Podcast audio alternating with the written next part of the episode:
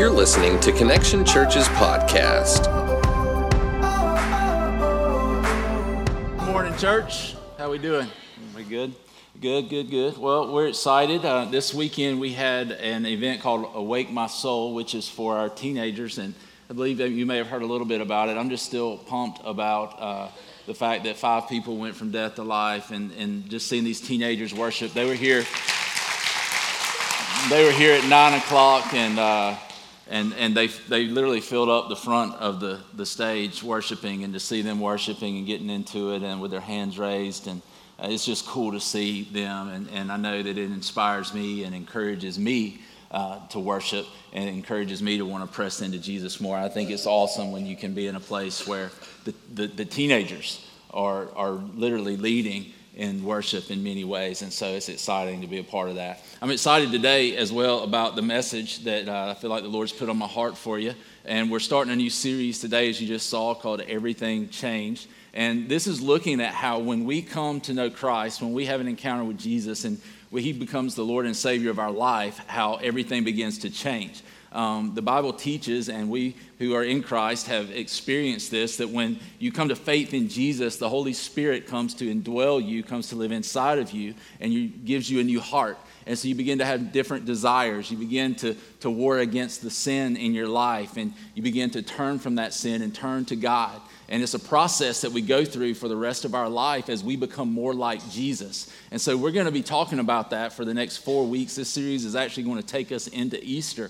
And each week we're going to have a testimony for you um, at some point during the service so that you can see from someone who uh, has experienced this life change that Jesus gives and that Jesus brings to us. And so today, if you have your Bibles, we're going to be in Luke chapter 19. Um, we're going to be looking at verses 1 through 10. This is the account of Zacchaeus and Jesus' encounter with him. Um, if you don't have a Bible, we'd love to give you one. And if you go to our Next Steps table, we give you a Bible. We'd love for you to have one if you don't have one. And uh, we get excited when we're able to give those out. So we'd love to give you one as uh, you leave today. All right. So Luke chapter 19, verses 1 through 10. Let's read it, then we'll go back, we'll go through it and see what the Lord has to say to us today. It says, Jesus entered Jericho and was passing through. A man was there by the name of Zacchaeus. He was a chief tax collector and was wealthy. He wanted to see who Jesus was, but because he was short, he could not see over the crowd. So he ran ahead and climbed a sycamore fig tree to see him, since Jesus was coming that way. When Jesus reached the spot, he looked up and said to him, Zacchaeus, come down immediately. I must stay at your house today. So he came down at once and welcomed him gladly. All the people saw this and began to mutter, He has gone to be the guest of a sinner. But Jesus, but Zacchaeus stood up and said to the Lord, Look, Lord, here and now I give half of my possessions to the poor, and if I cheated anybody out of anything, I will pay back four times the amount. Jesus said to him, Today salvation has come to this house, because this man too is a son of Abraham. For the Son of Man came to seek and to save the lost. Well, let's pray and then we'll jump in. Lord, thank you for uh, this morning. Thank you for your word, and thank you that we can open your word, and God, that you feed us spiritually through it. God, I pray that that would happen now. I pray that your word would be delivered with power, power that still changes hearts and changes lives. God, we just pray that it would be for your glory and to be for the glory of Jesus, God. And we just pray all of this in his name. Amen. Amen. Well, I was thinking through this message and I was thinking about um, times where I've experienced life change. And other than my conversion and uh, my faith com- coming to faith in Christ, uh, probably the time that my life changed the most was when we had our first child.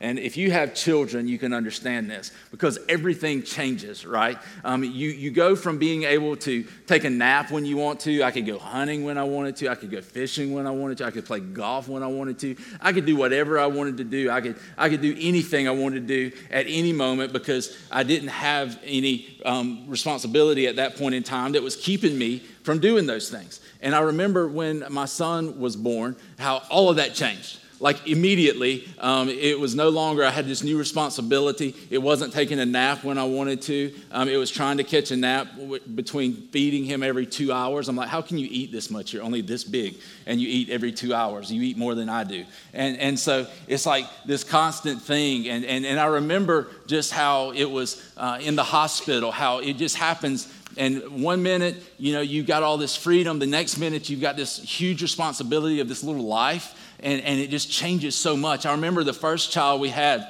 we were in there and, and we got moved into a regular room and the nurse came in and she said would you like for us to take you know the baby and we'll put him in the in the nursery with us and we'll take care of him tonight so that you guys can rest? And we're like oh no no no no no no no. We want him with us. We want him with us and we want to take care of him and and we want to be able to give him his bottle and we want to feed him and, and do all this stuff, right? And so we, we wanted to be good parents. And so all night long we were up and, and he didn't seem like he was ever going to sleep. And so then we had two more children. And the nurse would come in with those other two and she said, Do you want uh, uh, us to take them to the nursery or do you want to keep them in here with you? And we were like, Nursery, right? And so we're in there, and, and they've got, got the baby. They're feeding the baby. They're taking care of the baby. And we're in there. It's like all of a sudden turned into a, an all inclusive spa resort kind of thing.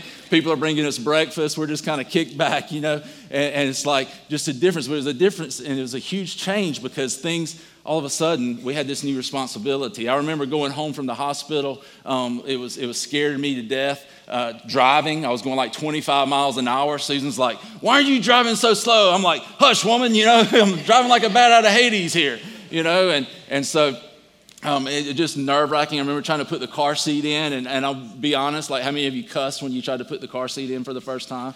Uh, you can repent of that later. Um, we'll have an opportunity for that. And, and, it was just one of those things, man. It was just very different all of a sudden. Um, and, and so things changed. Something happened in my life that changed, um, changed everything. And that's what Jesus does in our life is as he comes into our life, he doesn't, it's not a birth as in a physical birth, but there is a new birth that takes place. And this new birth gives us new life, and that life begins to transform us. Zacchaeus is one of these people who experiences this. I think it's awesome that the first verse says that Jesus entered Jericho and was passing through. Jesus' intent was, I'm just going to pass through Jericho on my way to Jerusalem. He was going to Jerusalem to die on the cross, to give his life for us. And this was his mission, this was his purpose. But as he was passing through, he comes across Zacchaeus. And here's the thing I want to encourage you with today as you're here. The Bible says that we're two or more gather in his name, that he is here. Jesus is here today. And if you are hungry for him and you are seeking for him, he will not pass you by. He will meet with you today. If our heart is to seek him and to know him, he will still speak to our heart. He will still meet with us. He'll still come to us. He'll still meet us where we're at, no matter where you are today. He will meet you where you are and give you that new life. It's what he does. And so he was passing through, but Zacchaeus alters his plans. He runs into Zacchaeus and sees that um, there's a man there who needs him. It says in verse 2 a man was there by the name of Zacchaeus. He was a chief tax collector and was wealthy. Here's the thing we need to understand about Zacchaeus Zacchaeus was pretty much a hated man.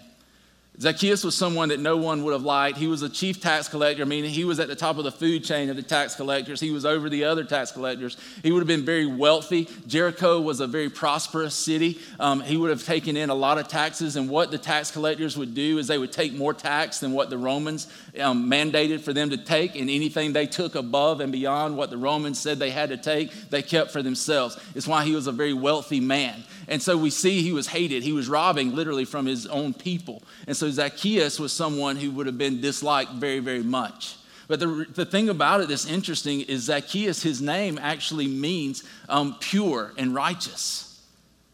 And so I thought about that, and how interesting is that? That his name means pure and righteous, and yet because of the activities that he's taking part in, and because he's robbing people of their money, he's one of the most hated, most um, disliked people in the area.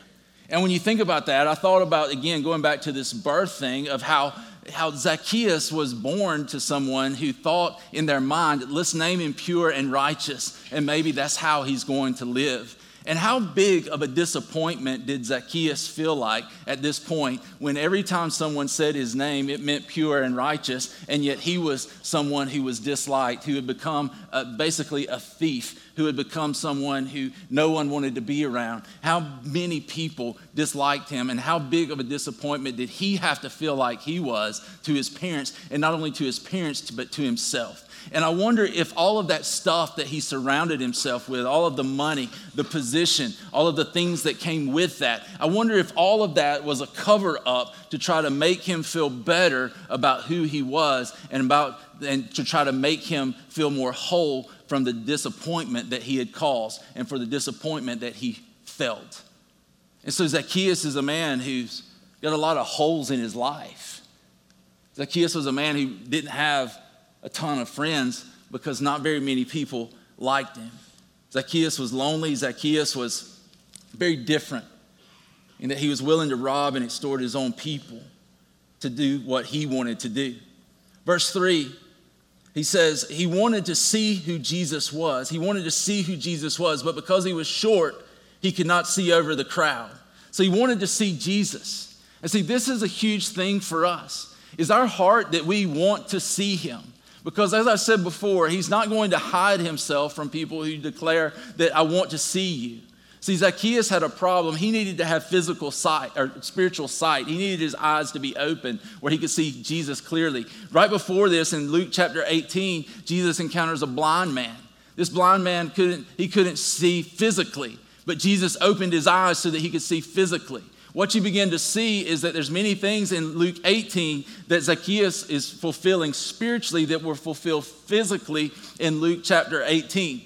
And just as Jesus opened this man's physical eyes so that he could see, Jesus opened Zacchaeus' eyes so he could spiritually see who Jesus is. He could come to faith in Jesus. He could be born again, receiving new life, this new birth, and he could live a different life. And so when we look at Zacchaeus, we see this. We can understand this. The Bible says that he was short. And many times we take this text, we take this scripture, and we kind of dumb it down and we just put it in there for like our children's ministry. And we sing the song like Zacchaeus was a wee little man and a wee little man was he? That song? And, and we sing the song we kind of just, just talk about it with our children but, but here it says in here that he was a short man the problem was he couldn't see over the people in front of him and, and here's the other thing they didn't like him anyway like no one was going to help zacchaeus get to the front where he could see but he's wanting to see jesus and so he's there. They won't let him up. They won't let him in. And how frustrated do you get when you're in line and somebody keeps pushing their way to the front? Doesn't just frustrate you? How many of you just want to throat punch somebody? Like, seriously. Maybe that's a little harsh. But the reality is that, that it's frustrating. And they weren't going to dare, dare let Zacchaeus get up to the front. There was no way they were going to let him get up there. But he wanted to see. He wanted to see Jesus. He wanted to meet Christ. And so Zacchaeus had this hunger in his heart to meet him. Do you have a hunger to hear his voice, to see him, to meet him? This week, I got a text from my wife, and she said, I just want you to know, Reed, who's my five year old, and she said, I want you to know, Reed says now that he can hear God. I was like, cool. And it kind of scared me a little bit because, like, is he hearing voices? Like, what's he hearing? And, and so I was like, okay, what's God saying? And she texted me back and she said, he says he knows, but he ain't telling. and so I was like, all right. And so I get home, and, and that night we were laying in bed, and I'm laying in bed snuggling with him um, before he goes to sleep. And, and I said, Reed, tell me about what God's telling you.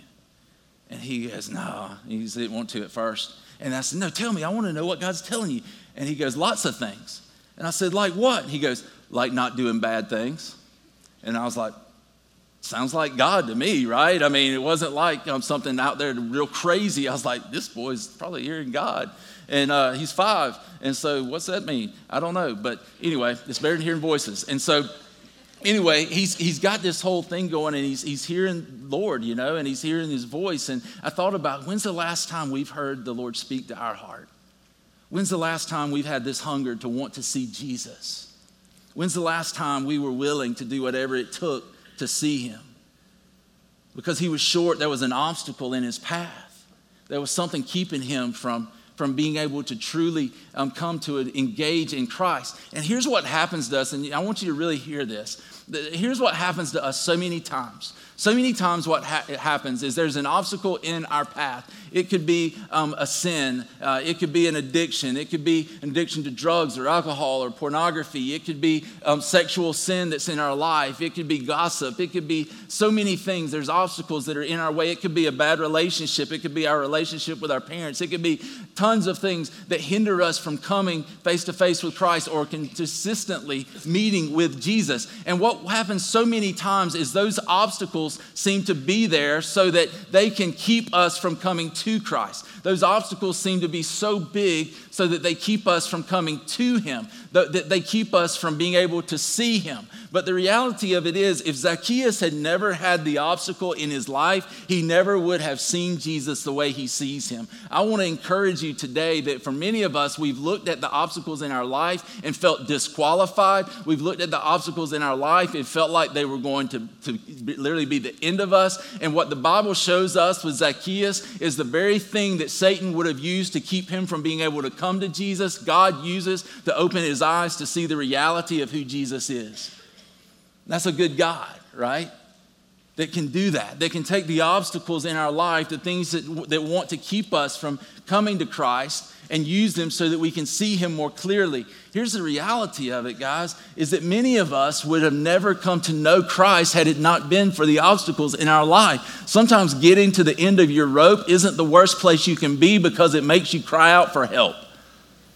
And it makes you realize that you need a Savior and you come to a place where you're finally at the end of you. And when the end, you get to the end of you, the good news is that you can finally come to new life in Christ, in God, when we're ready to die to ourselves and live in Him. Verse 4 says So he ran ahead and climbed a sycamore fig tree to see him, since Jesus was coming that way. Verse 4, it says that he ran ahead and climbed a tree. See, this is something that's huge because Jewish men, they didn't run. They didn't run. It was something seen as, as to be undignified. It was thought of to be um, less, it made them you know, less than a man to run. Children ran, men didn't run. That's why in the story of the prodigal son, when the father runs to the son, it's a big deal because fathers didn't run, especially well to do people, fathers, men did not run. And yet Zacchaeus runs to a tree and he climbs the tree. When's the last time you saw a grown man climb a tree? Right? That's what children do. Children climb trees, right? And, so when we look at this, we, we see that he's doing some things that weren't dignified. For too many of us, our dignity keeps us from coming into a relationship with Jesus, or our dignity keeps us from truly worshiping who He is, or our dignity keeps us from being able to become the person that we want to become, or that Jesus wants us to become. And the reality is that at some point in our life, we have to be willing to lose some dignity in order to pursue Jesus. Sometimes, as Christians, we're going to do things that may not be popular. Sometimes as Christians, we're going to do things that may make us feel foolish. I can remember the first time I ever like raised my hands in worship. And I know for some of y'all it kind of freaks you out. You're like, what is the matter? This somebody got a knife in their back or what, what's going on, right? And, and I can remember the first time, and, and I wanted to so bad because I just wanted, it was just a cool time where the Holy Spirit was moving. You could feel the Spirit of God in the place. And it was like, I felt like everybody in the world was looking at me. And I was like, I want to raise my hand. I want to just do this in surrender. And I was, at, I was, I was in the back of the room. Everybody was facing the other way. And I remember standing there and thinking, I really want to raise my hands. And so you go through the progression of raising your hands where you kind of start here and turn here and then like raise the roof a little bit. And, and then finally you get your hands up in the air, right? And I remember that was like the hardest thing for me to do and I finally had to come to the decision that I wanted to be obedient to what God was putting in my heart rather than be dignified in front of people. And it felt like everybody was watching, but it was such a huge lesson because then finally I opened my eyes. Nobody was even looking where I was. And yet it felt like every eyeball was on me. Sometimes we have to be willing to become undignified in the eyes of others if we're going to be pleasing to Jesus. We have to be willing to lay our dignity aside to pursue Him and to do the things that He wants us to do. Verse 5 says this 5 and 6 it says, When Jesus reached the spot, he looked up and said to him, Zacchaeus, come down immediately. I must stay at your house tonight, today. So he came down at once and welcomed him gladly. When you look at verses five and six, when I look at those two verses, what I see is an urgency. Think about the words that are in there. It says in verse five, it says, Zacchaeus come down immediately. Then he says, I must stay at your house today. Today. Like not tomorrow, not next week. Can we schedule a time? I must stay with you today. And he says, so at once he came down and welcomed him gladly. At once he came down. I see urgency in this statement. See, Zacchaeus knew this in his heart. There was something urgent that needed to take place. There was something urgent that needed to happen. Jesus knew Zacchaeus in and out. And so he knew that it was urgent that something take place in Zacchaeus' life. And so when we look at this, we see an urgency that takes place that brings Zacchaeus to a place of salvation and a relationship with Christ. Too many times we put off for tomorrow what needs to be done today with a sense of urgency in our spiritual life. There's so many things that vie for our attention and that compete and that tell us that it's important. And the reality of it is we'll begin to push our spiritual life to the to the side in order to take care of these things in our in our regular life, in our tangible physical life. The first thing that's going to get pushed aside typically is our spiritual life. But I'm telling you, there's an urgency to us growing in the likeness of Christ. One, because that's God's will for our life, as we saw when we went through the book of First Thessalonians, that it's God's will that we be sanctified or made more like Christ. So it's God's will for us, but it's also God's will that the transformation in us ripple through the people around us. And so it's bigger than us, it's about other people, and it's especially about the glory of God. Don't put off today and say, I'll do it tomorrow. Take care of it today. Meet with Jesus today. If you don't have a relationship with Christ, today's the day of salvation. Jesus stands at the door and knocks and asks you to allow him to come in. And the reality is today, we have to ask ourselves the question if I don't have a relationship with Jesus, if I've never had a, the day of salvation that's made my life different, and, and listen, you can go through all your life saying, I'm a Christian, saying, I'm a Christian, but the, the question I would ask you is, at what point did you meet Jesus in such a way that it changed your life? And is he changing your life now? And so when we come to this and we see this and we see that there's this urgency, if today's the day of salvation, don't wait, don't put it off. Don't say I'll do it tomorrow. Who knows if tomorrow will come? Certainly don't put it off until after the presidential elections.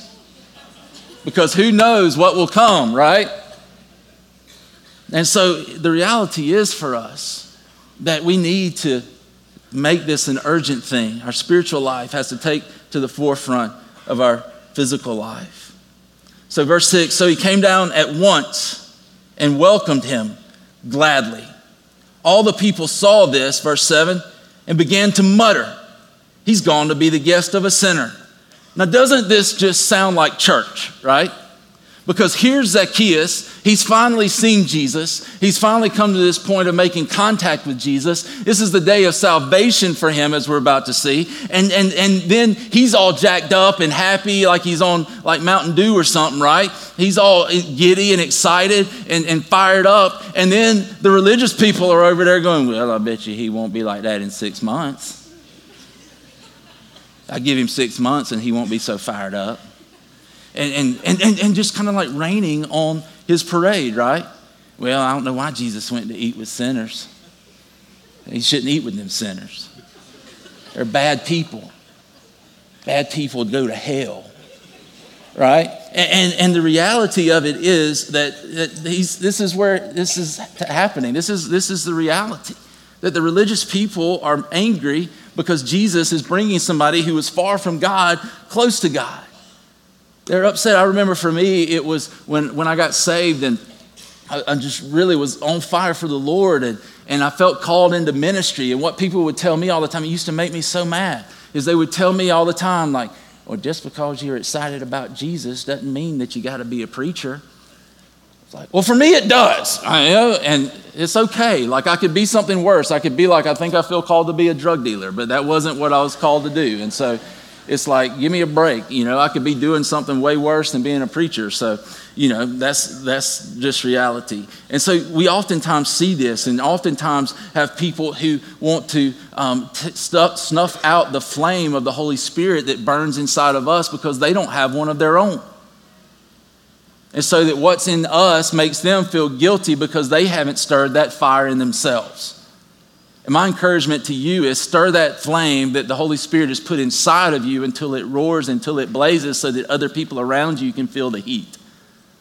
So that God can do in and through you what He desires, and don't let other people put that out. Verse 8 this is really where the rubber meets the road. This is really where we see Zacchaeus' life turned around. It says, But Zacchaeus stood up and said to the Lord, Look, Lord, here and now I give half of my possessions to the poor. And if I have cheated anybody out of anything, I will pay back four times the amount. This is really the moment of transformation for Zacchaeus, where we see the Holy Spirit doing something in him that's absolutely incredible. The Bible says that Zacchaeus stood up, and, and meaning not that he had been sitting down, but that he took a stance, that he stood firm, that he was standing. And that he was saying, Look, Lord, I don't care what they say. I don't care what they think. The reality of it is, I'm with you. Look, Lord, here's the evidence of the fact that I follow you. Here's the evidence of the fact that I'm yours. Here's the evidence of the fact that the Holy Spirit's working in me. I'm giving it half of my possessions to the poor, and if I've taken anything from anybody, I'm giving it back fourfold right? And so the thing that we need to see is that according to the Old Testament law, he was only required to give back what he had taken plus 20%. He says, I'm going to give back four times what I've taken. And so we see that grace always takes us further than the law. Grace always takes us further than the rules. Grace always does more in our heart than saying, I'm just going to follow God, you know, by my determination. When we experience the grace of God, he does more in us than what the law or these this rule religious um, abiding without a relationship um, thing with Jesus is. That was terrible. Let me say that again. It does more in us than just what religion can do. Religion being defined rules without a relationship. But when we're in a relationship with Jesus, what we see happen is he begins to transform us more than the rules. He begins to transform our heart from the inside out. And that's what we see happening to Zacchaeus. That's what we see happening in his life here in this moment. Everything changed for Zacchaeus. The cool thing about Zacchaeus in this moment is that it's a moment of repentance. It's a time where he turns away from his sin and he turns to God. And see, repentance is something that happens at the moment of faith for us, where we come to faith and we turn from our sin and we turn to Jesus. Repentance is not just saying, I'm sorry, Repentance is literally turning from whatever the sin is and turning to God. And repentance isn't something for the Christian that happens one time.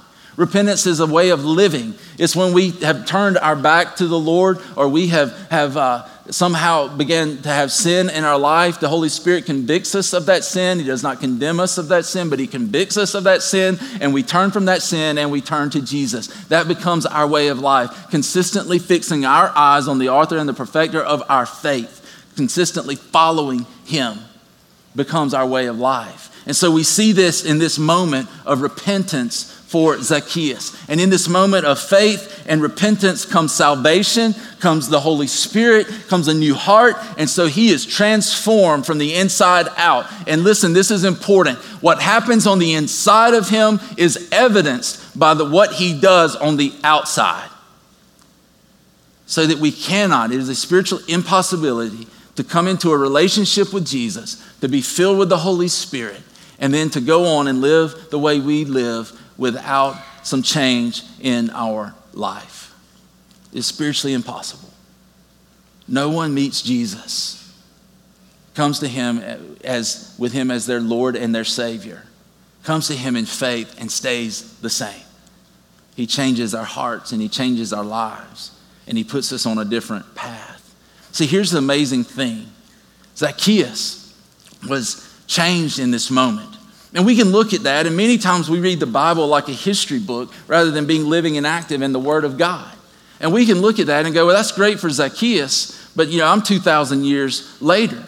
But the good news is God still does this. God's alive and God's working, and the Holy Spirit is powerful. And He's still working today, He's still changing lives today. And I want you to see the story of a, a young man by the name of Adam and, and who God did this in. God has changed his heart. I spoke with someone the other day, it was actually Friday night, and they said that testimony, they had seen it um, before, and they said that testimony is awesome, but you can't appreciate how powerful it is to see it if you really didn't know Adam. Evidently, Adam had some kind of past. But they said that this was really an amazing story, and you're going to see it now. I want you to watch this video of Adam's testimony of how God changed his heart. I was very prideful, and then everything changed. I moved to Toombs County to coach wrestling with Bradley Benton, and I knew that we were going to win a lot of wrestling matches and we were going to compete for state titles, and that's what my desire was as a coach. Um, I really wanted to be successful. I wanted to win. I wanted everybody to know that I was a good coach. I worked hard at it, and I wanted to get the accolades for that. And you know, when I started coming to Connection, I realized that my priorities were in the wrong place, and I, my direction was for me only, and not for not for Christ, not for my wife, not for anything except for me. Um, my marriage was, you know, great as far as I thought, you know, but my wife got out of PA school and uh, she was working night shift a lot and uh, you know, we weren't really seeing much of each other and didn't have Christ at the center of our marriage, and we were struggling. And I wasn't serving her, and I was resenting her for I thought she wasn't serving me the way I should have been served because I thought, you know, I don't know, I just thought I was good. You know, I was like, hey, I'm, you know, a good husband, I'm, I'm a good person, you know, I, I work hard, and I feel like she should be serving me more. And really, I was, you know, I'm supposed to be the leader of my house, and I'm not. After we started going to Vidalia campus and going to small groups, I, I really felt like my life was changing. Uh, when I was 13, I got baptized, and basically for the next 17 years, I thought that I was saved. And I thought, well, you know, I, I mess up and I sin and I do things, but I'm still saved. And I, I began to question my salvation when I, I feel like I, I was not being challenged as a Christian. Um, I realized other people did not see me as a Christian. And I, I knew that something was missing. And uh, when I finally received the Holy Spirit,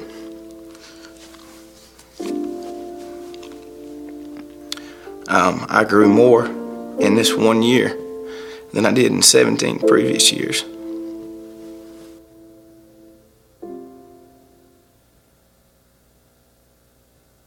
Have to have it on.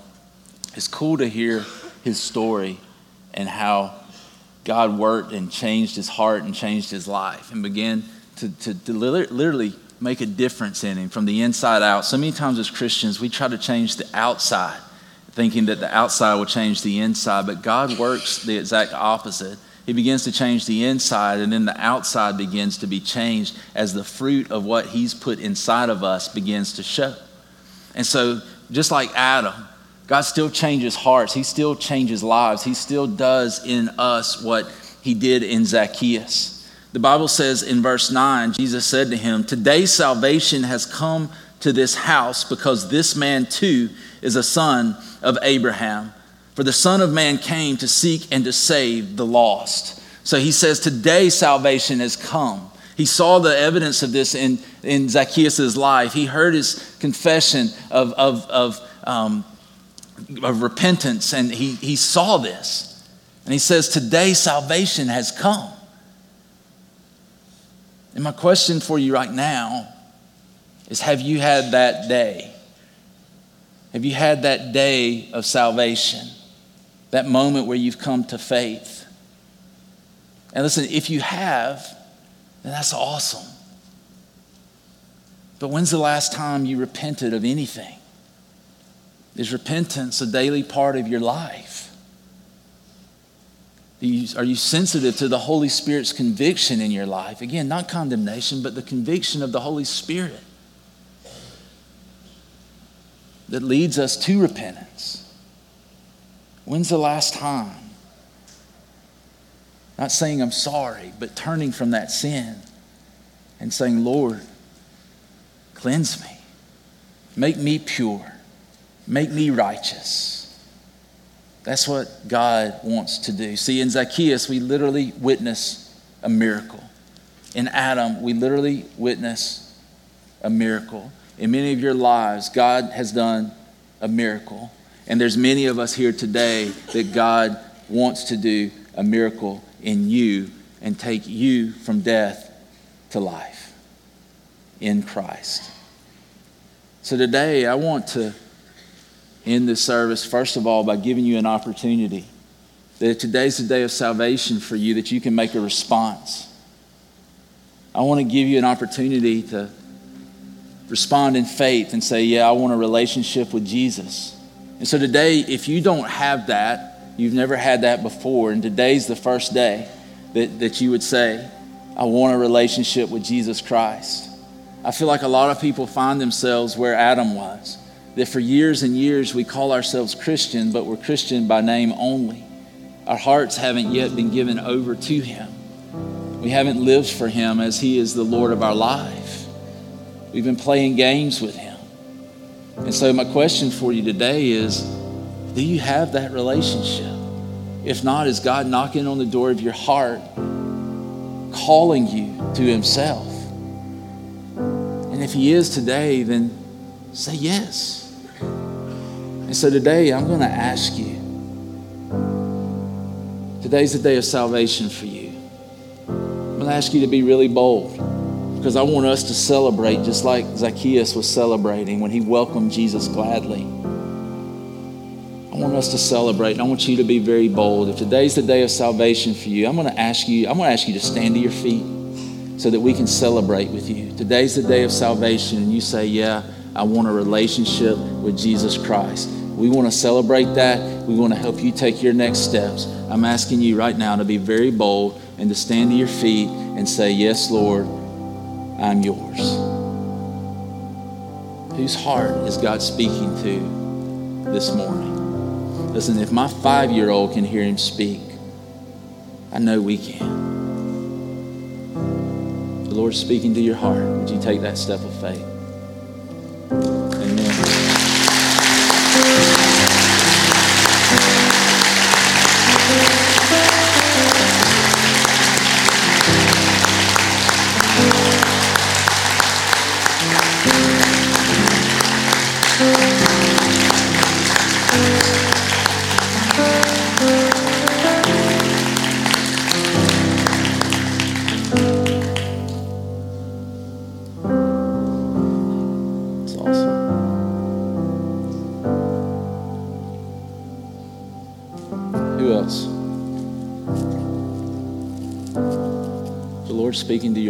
Today's the day.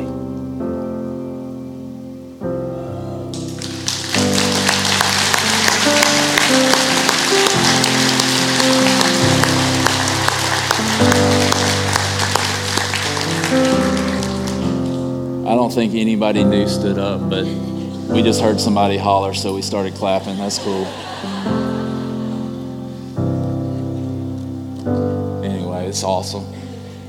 I want to press on something a little more before we get out of here, and that's this whole thing of repentance. Because it's easy for us to get in a groove, to get in a, a rut, and lose sight of our need for repentance in our lives. And today, I want to challenge you that if there's something in your life that needs repentance, needs to be left, needs to be turned from, needs to be walked away from, want to encourage you. I want to challenge you. I want to ask you that you would come to this altar and you would leave it. If you need to get on your knees, you get on your knees. If you need to get on your face, you get on your face and you do what you have to do leave that here with God. I'm going to ask you, if you will, for the next this moment or two to pray and ask the Lord what it is that is in your life that maybe you need to leave here today. What is it that God's put his finger on and working on in you? This will come that obstacle. See, Jesus will roll away the stone every time. We just have to have a heart that's willing to surrender it to Him. Maybe for you today, that stone, that obstacle is that you feel like you've let God down, you feel like you've let others down. Maybe you just feel like we talked about Zacchaeus in the beginning, just feeling like maybe in so many ways your life's been a disappointment. I want to ask you right now to move. If that's you or you've got something else, I'm going to ask you to get up and move and come down here. Maybe you feel like the obstacles in your life have disqualified you, have kept you from doing or becoming what you know you're called to be. Listen, the only thing that qualifies us for anything is Jesus. Maybe you feel like you don't have the worth or the value that you need, that you should have because you're not good enough. See, that's a lie from the pit of hell. And Jesus is the one who gives us our value, He's the one who gives us our worth. Maybe for some of us, it's got to do with our dignity. See, here's the funny thing is that many of us are still in our seats because we're worried about what others think. I want to encourage you that today you move, not worrying about what someone else thinks, but living for one person only, and that's Jesus, and to please Him. Not worrying about our being dignified and what others think. Life's too short for that. This mission's too important for that. Let's move and let, let God be our strength. Let God be our shield. For some of us, maybe we're not willing to climb. Maybe we're not, he ran ahead and he climbed. Maybe for some of us, you've been walking with the Lord for a long time, but you've quit climbing. You've quit getting in the Word and hearing the voice of the Lord. Your prayer life's become weak and it's weakening your faith. So I'm asking you today, if that's you, come and leave that here. Sometimes we just say, I'll do it later. I'll do it later. I'm telling you, there's a sense of urgency that we need to have, a sense of urgency that moves us. Sometimes, listen, sometimes we don't move because we've misdiagnosed the longing in our heart. We think that there's something else that can possibly satisfy our heart, and we try everything until finally we realize it won't work. The longing in your heart is for God. God has set eternity in the hearts of men. Only the God who put eternity there, the eternal God, can satisfy that longing. Sometimes we're afraid of the fallout. What will somebody think? What's going to happen in my life. Sometimes we're afraid of the cost. Is it going to cost me too much? Let me tell you this no one ever follows Jesus and then regrets having followed him. You will not get to the end of your life and having regretted taking a step of faith and following the Lord. Listen, maybe some of you here today, you need to surrender something going on with your health. You need to leave it with Him. Maybe it's with your children. And raising kids is a challenge. Maybe it's something going on with your kids. Maybe it's something going on in your marriage. Maybe you feel like you're hanging on by a thread there. Maybe it's with your family. I want to pray, and you can still move. Once I'm done praying, we'll be dismissed, but I'm going to ask you to leave quietly as people are still praying. I'm going to pray for you, and then we'll be dismissed. Father, I thank you for each person here today. I thank you for their heart for you. I thank you, God, for your love for them. I thank you that just like Zacchaeus, you don't pass us by. When we look for you, you, you reveal yourself to us. Lord, I pray for each person here who, God, they, their heart may be beating 100 miles an hour knowing that they need to be up here, but I pray that you just meet them where they are. Jesus, would you meet them where they are? I pray for the one who does have health issues, Lord. I pray for their healing. Pray that you would heal them from the top of the head to the bottom of their feet, Lord, perfectly. God, I pray for the one whose marriage is struggling. I pray that you would renew their love and renew their passion in a way that only you can do, Lord. Renew their commitment and the covenant that they've made with you. Lord, I pray that the family here that's struggling, maybe there's a family that there's no peace in the home, God, I pray that your peace would rule and reign in that place. I pray that you would just go with us now. Give us strength to follow you and to do everything that you would have us to do. We love you and we thank you for loving us. We thank you for Jesus and that unmerited favor that he gives us and that unconditional love that you've shown us, God, as he died on the cross. Father, we thank you. We love you. We praise your name. It is in the name of Jesus that we pray.